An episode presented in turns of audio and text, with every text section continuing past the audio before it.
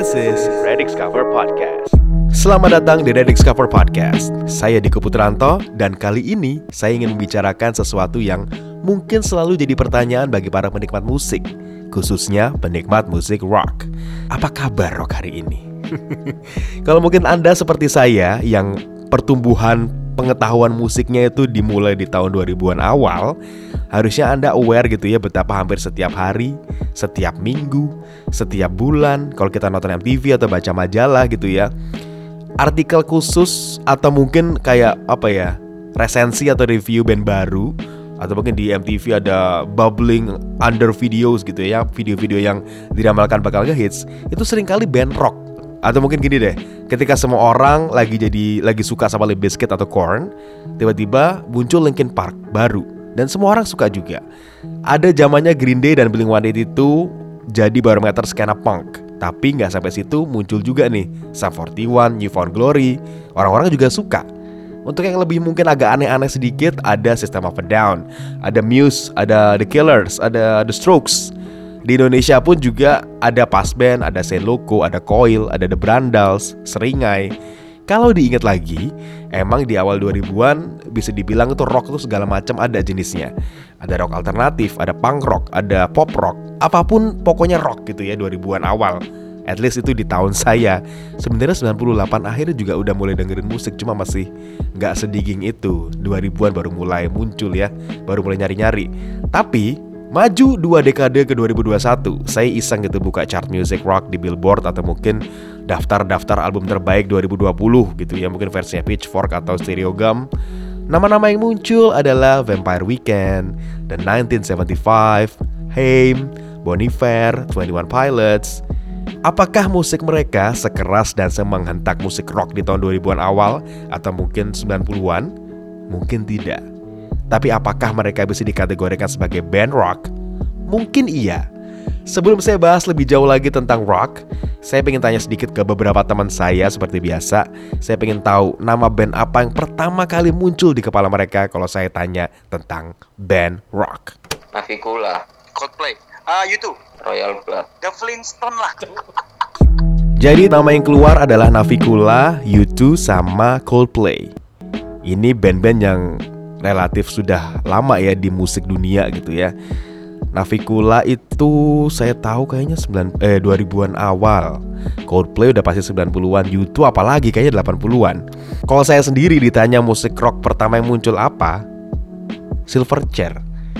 Ini kalau saya buka playlist rock saya di Spotify, isinya Down, Black Sabbath, Edane, Metallica, Coil, ya rata-rata lama juga gitu. Dan ini membawa kita ke pertanyaan yang sama Apakah musik rock sekarang sudah mati? Karena disebutin sama teman-teman tadi juga relatif band-band lama gitu ya Kalau dibilang mati tentu tidak di ranah side stream kita bisa nyebutin banyak banget band rock yang bisa dibilang cukup besar di kalangan pendengarnya kayak misalnya Bring Me The Horizon, Ada You Remember, uh, Royal Blood tadi sempat disebutin juga, Foo Fighters, Arctic Monkeys. Tapi fakta kalau musik rock sekarang sangat jarang kita temuin di radio apa di TV, Jelas ini bikin pertanyaan semakin dipertanyakan juga. Dalam sebuah survei yang dilakukan oleh Nielsen di tahun 2017, R&B resmi mengambil alih posisi teratas sebagai genre musik yang paling banyak dikonsumsi di Amerika Serikat.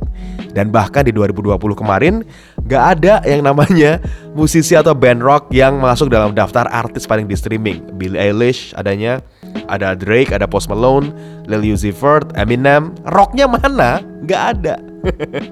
Kalau menurut spinditi.com, penyebab utama dari hilangnya musik rock dari ranah mainstream adalah masalah demografi. Apa pun yang disebut tentang rock itu ya yang identik dengan rock itu adalah maskulinitas. Musisi mostly laki-laki gitu ya. Liriknya cenderung misoginis.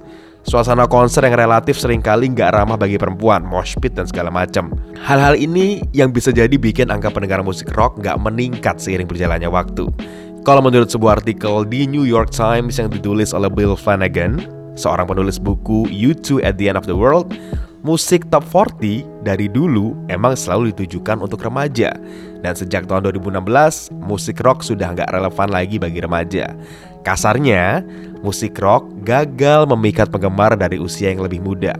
Kalau kata vokalis band legendaris Kiss, seorang Gene Simmons, menyebut kalau rock itu sebenarnya udah lama mati.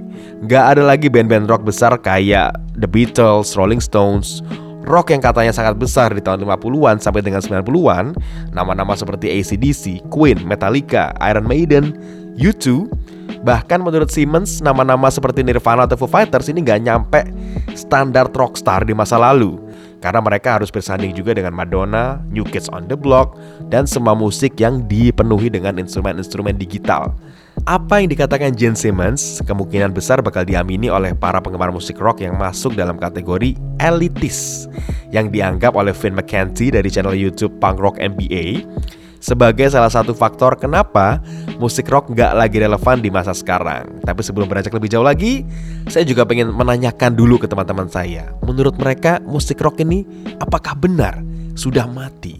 Oh tidak dong. Enggak sih, cuman kurang expose aja sih sekarang kalau dibanding kayak dulu. Nggak iso mati sih sekarang misalnya Foo Fighter ya masih hidup. Karena musik rock itu adalah roots, adalah akarnya. Jadi ketika musik-musik yang sekarang ada alternatif, ada ini dan itu dan segala macamnya yang memang sedikit berbau distorsi, itu menurutku rootsnya juga dari musik rock. Masih ada, cuman segelintir orang yang tahu gitu loh, nggak nggak kayak dulu kan lebih banyak promo. Semua setuju kalau musik rock ini belum mati. Alasannya macam-macam. Ada yang bilang sebenarnya roots musik rock masih ada di musik zaman sekarang.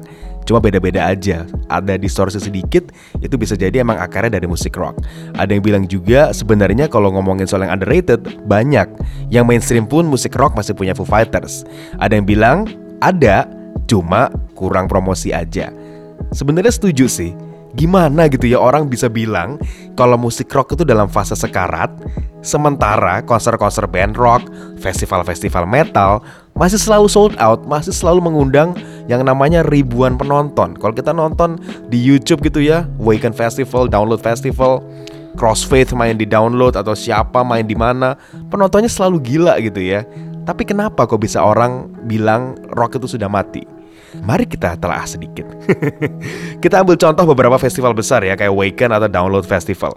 Band yang jadi headline act di dua festival itu selama lima tahun terakhir adalah Slipknot, Iron Maiden, Black Sabbath, Kiss, Guns N' Roses, Metallica, Korn, Judas Priest, Nightwish, dan juga Halloween. Apa kesamaannya? Ya, mereka semua tua. Jadi bukan gak mungkin gini ya. Dalam 5 atau 10 tahun ke depan Band-band legendaris tadi bakal pensiun. Dan akhirnya para penikmat festival-festival ini Mungkin akan harus berbesar hati menerima fakta. Kalau nama-nama mungkin kayak Five Seconds of Summer Imagine Dragons Ini bakal jadi headliner di event-event favorit mereka. Dan hal ini membawa kita ke sudut pandang lain. Apakah sebenarnya musik rock ini bukannya mati Tapi cuma sekedar terdengar berbeda Menurut artikel yang ditulis oleh Cisco Adler di Salvation Magazine, musik rock yang kita kenal dan berjaya di masa lalu ini telah melahirkan jenis-jenis rock yang baru. Dan hal ini sebenarnya sudah berlangsung lama, tapi sekali lagi ya, ada kaum tanda kutip elitis yang menolak mengakuinya. Padahal rock sendiri ini ya atau rock and roll ini juga lahir dari blues, dari country dan R&B di tahun 50-an. Setelah itu rock terus berevolusi. Yang namanya musik yang dimotori oleh distorsi gitar, tempo yang cepat, dan lirik yang syarat majas, perlahan ini melahirkan keturunan-keturunan, sebut aja metal, punk rock, grunge, emo, dan puluhan subgenre lainnya yang mungkin juga nggak diakuin gitu ya sama penggemar rock garis religius. Saya cukup yakin ya uh, buat para penggemar rock mungkin eranya Guns N' Roses atau ACDC, mereka bisa jadi nggak nganggep Linkin Park atau Korn sebagai band rock. Dan seterusnya juga, penikmat rock gitu ya era Linkin Park atau Deftones sangat mungkin menganggap Imagine Dragons atau The 1975 sebagai bukan rock atau mungkin rock yang cemen gitu ya. Jadi mungkin intinya adalah musisi dan penggemar rock ini masih terjebak di masa lalu. Ketika hip hop dan R&B terus melahirkan superstar baru ya, Dr. Dre pindah ke Jay-Z, terus ke Kanye, Drake, Kendrick Lamar, sampai Travis Scott. Sementara itu, rock masih mengglorifikasi kebesaran Queen dan Metallica. Saya pribadi berusaha berpikir seterbuka mungkin gitu ya. Saya gak akan bohong kalau saya sedikit banyak agak gak paham gitu ya. Kenapa kok tiga lagu Imagine Dragons dan dua lagu 21 Pilots ada di 10 besar chart top rock of the decade yang dirilis oleh Billboard.